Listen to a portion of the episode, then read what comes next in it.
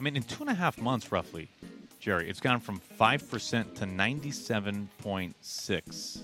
I mean, deep into the archives, the Braves last year, roughly a week before the deadline, had a 7% chance the one thing that I've noticed with George is that no matter what it is, it, it could be shaping a pitch, it could be you know, roughly anything athletically. And and on the day that uh, Julio called me and asked, uh, roughly asked for our blessing, and uh, we've we've rough we've been the best team in the American League by wins and losses, and those were four and a half roughlies from last week's Wheelhouse podcast with Jerry Dipoto, two from Goldsmith and two and a half from Mariners general manager or president of baseball operations, whatever head honcho, Jerry Dipoto. The half there could possibly be Jerry catching himself uh, for saying roughly so often. Uh, we may be getting to him, folks. And I am Brandon Boyd, host of Roughly a Podcast. And speaking of half, we have half of our roster today, as it is our first solo pod in quite a while. My co host, uh, Phil Smeraldo, my better half, is not here today. He's uh, doing work shit, as we would like to say in the biz here. And uh, so it's just me today. Phil re- rejoin the club uh, next week. So roughly another banger of a game last night. Uh, Cal Raleigh getting two big insurance runs late in the uh, game in the top of the ninth last night.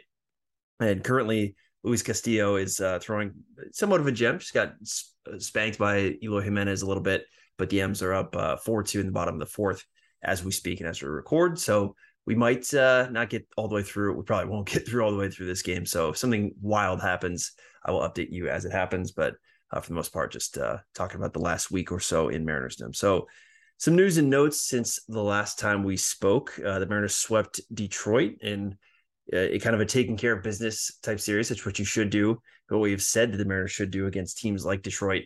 Um, ever since we kind of looked at the schedule for the second half of the year, where it's shaping up quite nicely it's basically hang tight against the pretty good teams and uh, destroy the bad teams. They did the destruction of Detroit, and then they got a little bonus destruction. And when they slept, swept uh, the Cleveland Guardians, um, basically just the note for the entire Midwest is get a roof, right? Treat it like a casserole dish.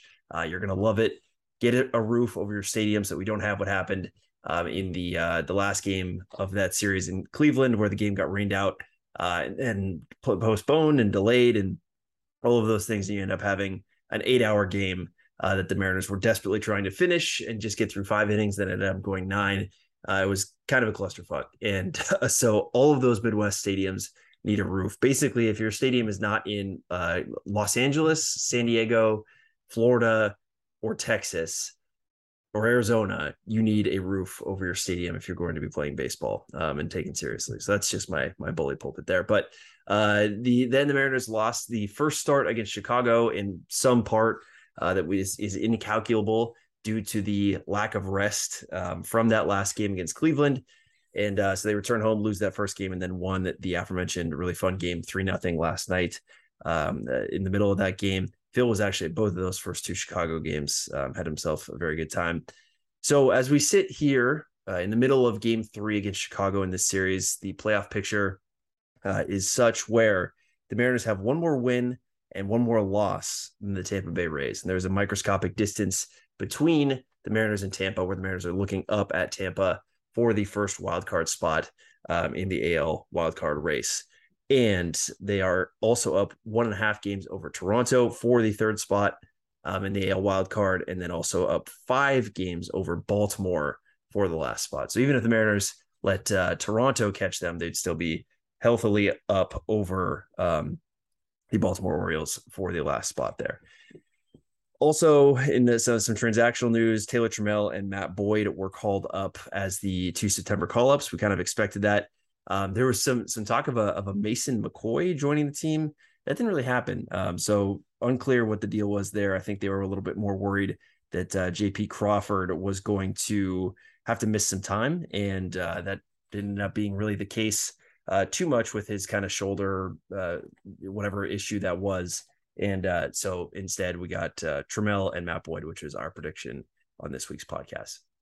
Last bit of news George Kirby is your AL Rookie of the Month in August. Uh, the great month from him uh, probably had a, a, strong contention to be the pitcher of the month as well uh, but we'll take rookie and uh, the innings limit that he is, you know, was imposed upon him or is is kind of out there. And the reason the Mariners kind of jockeyed him around um, around the All Star break to get him some extra rest time in Tacoma has not really been a factor at all. And uh, we'll see if that comes up um, and and what that looks like. He was actually the starter in that delayed uh, Cleveland game, and so he he left after just a few innings there. I'm sure the Mariners weren't uh, too upset that um, he didn't have to go much farther in that game, and they were still able to win uh, in there as well. So interesting stuff there, and uh, we'll talk after the break about some other kind of developments in the uh, the last little bit of the season here and what needs to happen. But first, a word from our sponsors, Elm Coffee Roasters. All right, so you've heard me talk plenty over the last few weeks about the uh, delicious, refreshing, tasty, robust flavors of Elm Coffee Roasters. Coffee uh, sent directly to my home.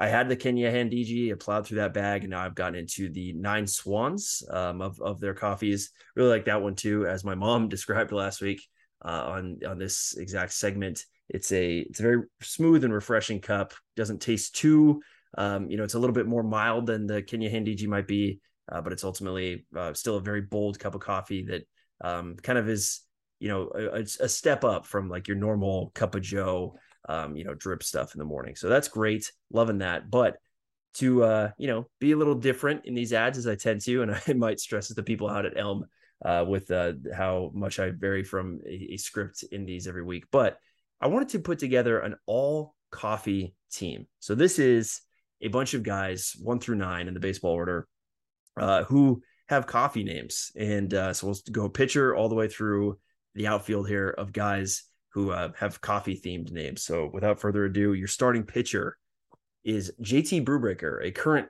starter for the uh, Pittsburgh Pirates, brewing and baking. I mean, that's that's the recipe for a great uh, coffee shop along with some delicious pastries your bullpen is actually um, uh, there's a lot of guys that could really fit in here, but there's two names. Todd Coffey. I mean, how could I not? Todd Coffey was the big fella famous for sprinting from the bullpen to the mound. Um, he actually was a former Mariner, never made the club, uh, but uh, pitched with the Brewers. Go figure. And uh, the uh, Washington Nationals, uh, in addition to I think the Dodgers. But then the other one in our bullpen is George Cuppy, a fellow who pitched from 1892 to 1901 for the Cleveland Spiders St. Louis Perfectos, Boston Bean Eaters, another coffee little reference there, and the Boston Americans. Uh, his last name is Cuppy. I don't need to say anything else. Catcher Jim French, as in French roast, was a former catcher, current lawyer at French and French. That's his uh, law firm's name. First baseman, we have Chet Brewer, a Negro League player who went on to become a scout for the Pittsburgh Pirates and a minor league manager and coach. Um, so, ready to go, Chet. Second base, we have Joe Morgan, as in Cup of Joe Morgan. Joe Morgan should need no introduction to any baseball fan. Uh, he was a first ballot Hall of Famer, um, tremendous second baseman, 2,500 hits in his career, and uh, also a very accomplished um, and uh, notorious color commentator for ESPN um, for a long time. Third base, we have Jack Coffey. So another Coffey last name. That's C O F F E Y. He was a legendary coach at Fordham University and the only player to play in a Major League Baseball season with both Ty Cobb and Babe Ruth in, tw- in 1918. Shortstop, Charlie Brewster, probably the weakest spot on this team. Not a lot on this guy, but he was a coffee name who filled a position. So moving on. Your three outfielders, we have Billy Beane, who is, yes, the Moneyball Billy Beane, who was selected 23rd overall in the 1990 or sorry, 1980 MLB draft by the New York Mets, played briefly in the majors, but was ultimately somewhat of a disappointment and has had much more success, obviously, on the front office side of things. There's another Billy Bean though. Uh, so, two Billy Beans in our coffee, all coffee outfield. Uh, this Billy Bean played for the Tigers, Dodgers, and Padres. He was the second MLB player to come out as gay when he announced uh, that he um, he was gay in 1999. And the third outfielder is Tom Cafego, who uh, played four games for the St. Louis Browns in 1937 and then later lost his arm in WW2. So we have JT Brubaker, Todd Coffey, George Cuppy, Cuppy, Jim French, Chet Brewer, Cup of Joe Morgan, Jack Coffey, Charlie Brewster, Billy Beane, Billy Bean again, and Tom Cafego. That is your all coffee team. If you would like to get your hands on some Elm Coffee Roasters coffee, you can do so uh, by ordering them on their website. That's elm, E-L-M, coffeeroasters.com. When you order, and it's your first order, you can punch in the promo code roughly for 25% off your entire order. So go to elmcoffeeroasters.com, snag yourself some coffee, uh, blend it up at home, and uh, enjoy some of the best coffee you'll ever have. Back to the show. All right. Uh, back to our regular scheduled programming here. Um, big stretch. Uh, we'll talk about our first out of the uh, three out segment. Big stretch coming down the pipeline here for the Mariners. Obviously, this game that they're in right now, the rubber match against Chicago, is a huge one to win this series um, and uh, rebound from an inauspicious start here where uh, you didn't have a lot of rest and you had to play basically everybody to get through that Cleveland series.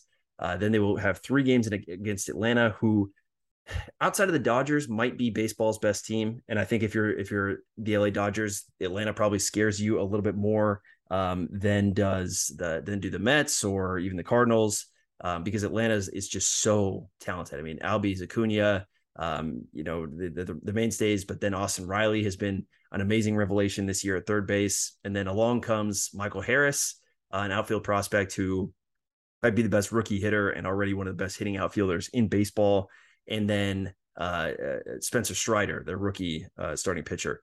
The Mariners will avoid Spencer Strider, but that's still a very tough Atlanta team um, who the Mariners will be hosting here after Chicago.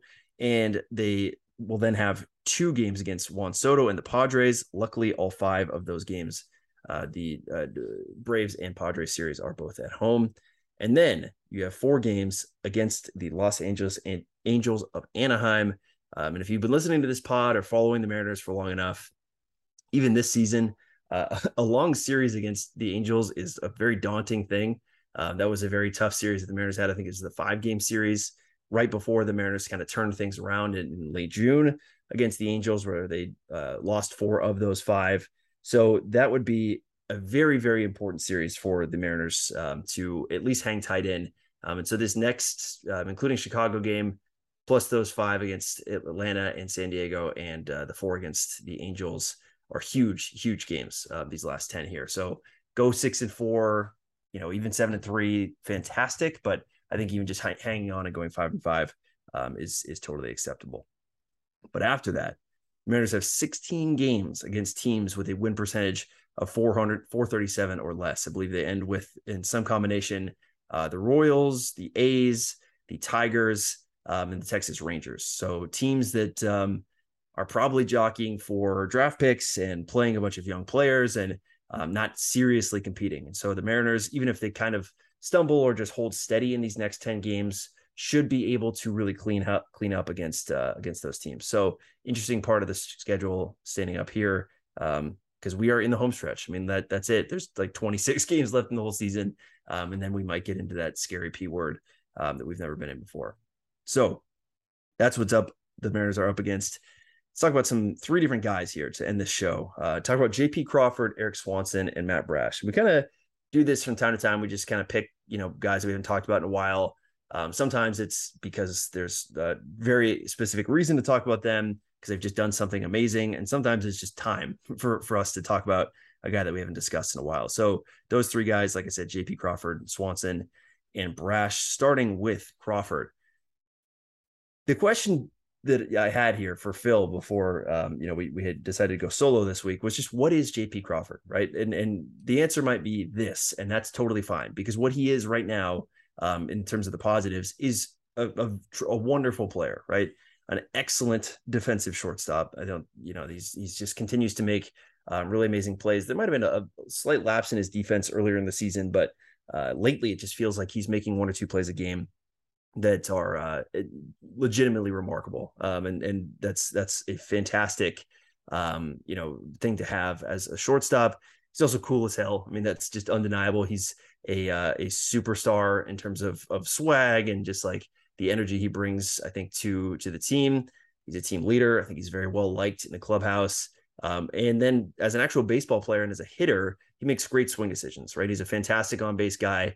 Um, he's always kind of been that basically since the Mariners got a hold of him. And then uh, this year, he's actually probably been his best kind of uh, swing take version of himself. But the negatives, we've been saying the same things about JP Crawford in this category for for three years now. He does not hit the ball hard.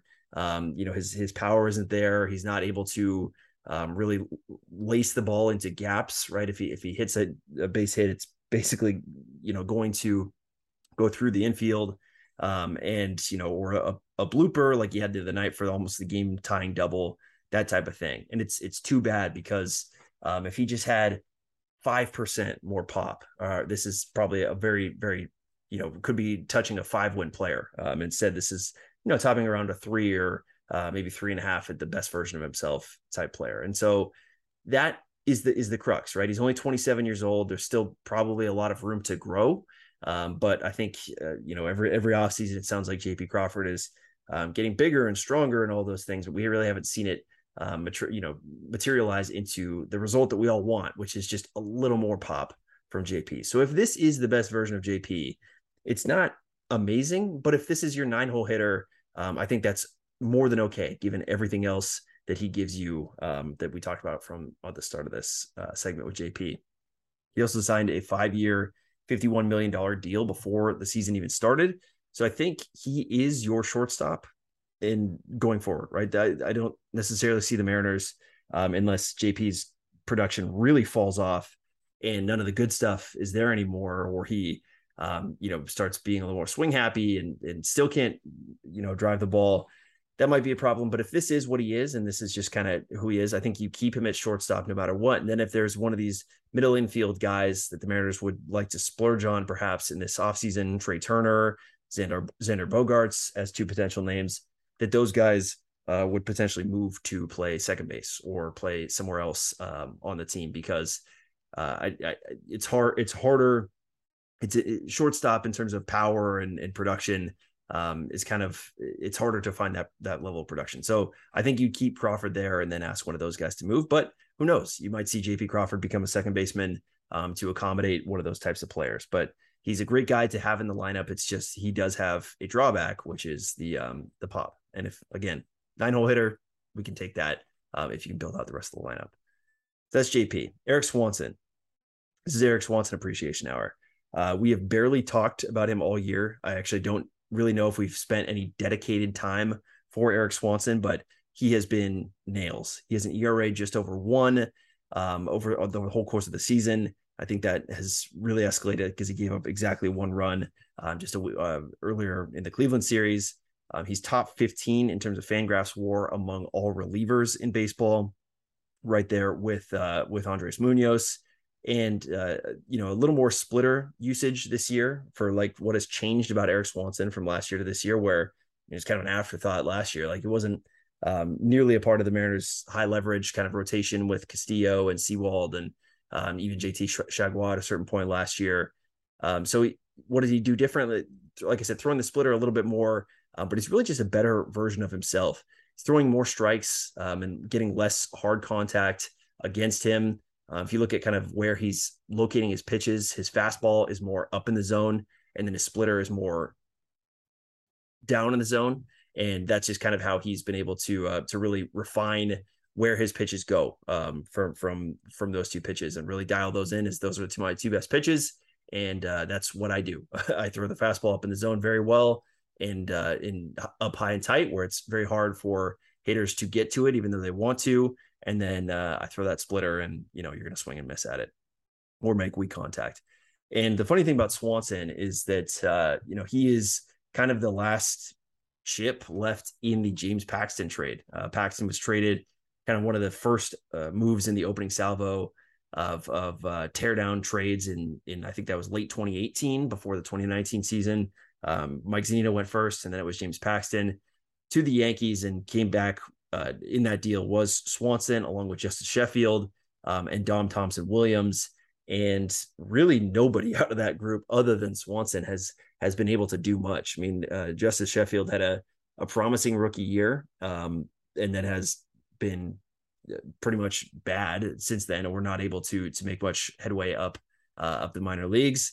Dom Thompson Williams has kind of faded a bit, and then obviously James Paxton I think is is it was assigned by the the Red Sox, but has not pitched um, this whole year. And uh, so Swanson being just one of the guys at the start of the year in terms of um, you know being on the opening day roster would not have picked him to have this type of season. Um, you thought he could have been one of the guys that like when Ken Giles got healthy, he would have replaced and now here he is. Is probably you know Sewald, Munoz, and then Swanson might be your third most trustworthy reliever at this point, um, which is pretty cool that they were able to to reclaim some value of him, of a guy that was always tantalizing, uh, but just couldn't all put it together. And this is what put together Eric Swanson looks like, and it's it's pretty cool.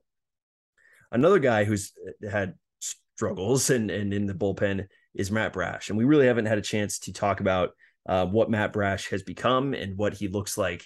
The the Bombero version of Matt Brash, where he is strictly a reliever. Obviously, he started the season as a starter and then uh, was way too wild, sent down to AAA, and then was uh, was moved to become a, a full time reliever. And uh, there's there's glimpses here as to why. Matt Brash, I think when he comes in is scary, right? Because the the potential to blow up and and you know leave some guys on base and um, all of a sudden put you in danger of giving up that three run home run or uh, having a kind of a wild inning always seems to be there. Uh, but God, the the stuff is just so so electric when he can get it right. Um, his uh, his post bullpen move stats. He's a strikeout rate of just under 12 guys per nine innings. Um, his his walk rate is still just under four, so not great, but much much better than what it was uh, before he uh, before he was sent down. Um, and so his ERA since he got up, again ERA of 1.77. His FIP is 1.78, which is telling you um, he's not getting gypped, and uh, you know he's not kind of overperforming anything there. So he's he's pitching well, and it's there's no there's no like you know immediately anything that would suggest that um, some sort of regression is coming. He's basically pitching exactly as well as he should, is what that uh, that split indicator would tell you. And then uh, just some some kind of interesting nuggets about like you know has he fixed the uh, the the Matt Brash wilderness uh, issue that we saw earlier in the year. His uh, his I think outside his O's swing percentage, so basically the uh, amount of times or percentage that opponents are swinging at his pitches outside of the strike zone before he got sent down, 25%. After, 36%. His zone swing percentage, so the amount of times that guys are swinging um, at his pitches in the zone before he got sent down, 61%. After, 54 and a half. Basically, what that says is that uh, guys before were not swinging at anything that Matt Brash was throwing outside of the zone because they did not trust um, that he was going to be able to hit the, hit the strike zone, right? They just kind of let him throw fastballs in the zone, and then swung on them early and often when they got the chance because they knew they were hittable. Now, this, you know, not fixed, but better version of Matt Brash is much more able to get guys to bite on on the the uh, off speed stuff, the kind of nibble around the zone stuff, and then uh, guys are swinging less at the zone stuff because they're just not sure what's about to come. So that is the the you know hope with Matt Brash is that he can do both. He can nibble, and then that that uh, overpowering fastball is always able or available to him to throw in the zone. Uh, whereas before it was just kind of a um, you know a, a, hitting off the tee situation whenever he had to throw a fastball because he's down two nothing in the count. It's the only thing that he can get in the zone. So good stuff on Matt Brash. Um, still not perfect by any means. He still scares the shit out of Phil and I whenever he comes in in a high leverage situation like he did last night, but um, he has shown a lot of growth and uh, it's hard to know what the Mariners' long term plans are for him because they've had to change his whole pitching routine and I'm sure his workout routine to make him be more of a max effort one or two inning guy than he, he was as a starter. Um, and so this uh, this this will be an interesting thing to track, not just the rest of this season, but what do they see Matt Brash as going forward? Is he a reliever? Is he a starter? Um, is he kind of a, a, pivot guy, a three inning guy like the how the Astros use Cristian Javier? Um, we shall see. So that's it. That's uh that's kind of the rundown here on this week's episode. So we'll get to our normal closing segments, which is our uh, Eric Byrnes bike ride of the week, and then our Golden Hydro of the week. Bike ride this week goes to owners of baseball teams in the Midwest. Uh, the Tigers, even though um, I, I, love Comerica Park or Comerica Field there, um, and uh, the Guardians and the White Sox. All of you, all of you need uh, the the the domes or sliding roofs over your stadiums, right? It's it's expensive. It is so worth it because you don't have these um, ridiculous rainout games. You don't have guys trying to play through rain um, and at risk of getting hurt, and you don't have fans who paid a lot of money to go see a game and then have it get postponed and then they can you know go make it up at a doubleheader. Not going to happen, right? Uh, it's an investment and it's worth it. Just use the same tech that the Mariners did to build theirs. My hydro this week goes to Robbie Ray, um, who we talked about last week. Had a wonderful month of August, as uh, it, you know, I think five starts. Mariners won four of them. He was fantastic. Uh, but this particular note is for him getting his protein in in the middle of a start last week. So uh, this note was from Ryan Divish of the Seattle Times about a funny little thing that happened to Robbie Ray as he was pitching against the Guardians over the weekend. Here's Divish making his 27th start of the season. Ray's pitched six scoreless innings, allowing six hits with no walks and three strikeouts to improve to 12 and 8 on the season and lower his ERA to 3.45. It also included Ray swallowing a large bug, likely a mayfly, in the fourth inning, leaving him coughing and spitting. Has he ever eaten a bug in a game before? Quote from Ray I don't think so, he said. I ate one about a month ago in the backyard playing with the kids, but never in a game. Pause right here from from Brandon. Um, unclear whether Robbie Ray ate this bug with his kids because he wanted to be a cool dad of like, oh, look what I can do. I can eat a freaking bug. Or if uh, it was another accidental situation. Uh, but if it's an accident, Robbie Ray eating two bugs in a month span is is uh, really unfortunate. So um, Robbie Ray, maybe a mouth breather, I think is what we're, we're getting out of this. Needs to uh, leave it a little more tight so that uh, this you know this doesn't keep happening to him. Uh, but he seems pretty okay with it. Um, it going on to the story with Divish, it didn't seem to affect his signature grunting. Uh, it kind of just went all the way down. He said, I was taking a deep breath in and it just sucked it in. It caught me off guard a little bit. So Robbie Ray, mouth breather, grunter, bug eater, um, ace, I think is the the last little thing we can say about him. So that's it, folks. Uh, appreciate the uh, listen through the solo pods. These are um, ne- never the uh, the goal, right? To do these, I would much rather talk to Phil, uh, but I think they're good in between. Just kind of run through some quick stuff with the Mariners. Hope you liked the show today. You can leave a five star review at uh, Spotify, Apple, whatever. Uh, always helps the show, helps us reach more people. And uh, buckle up, folks. We are in it for the stretch run. Go M's. See you next week.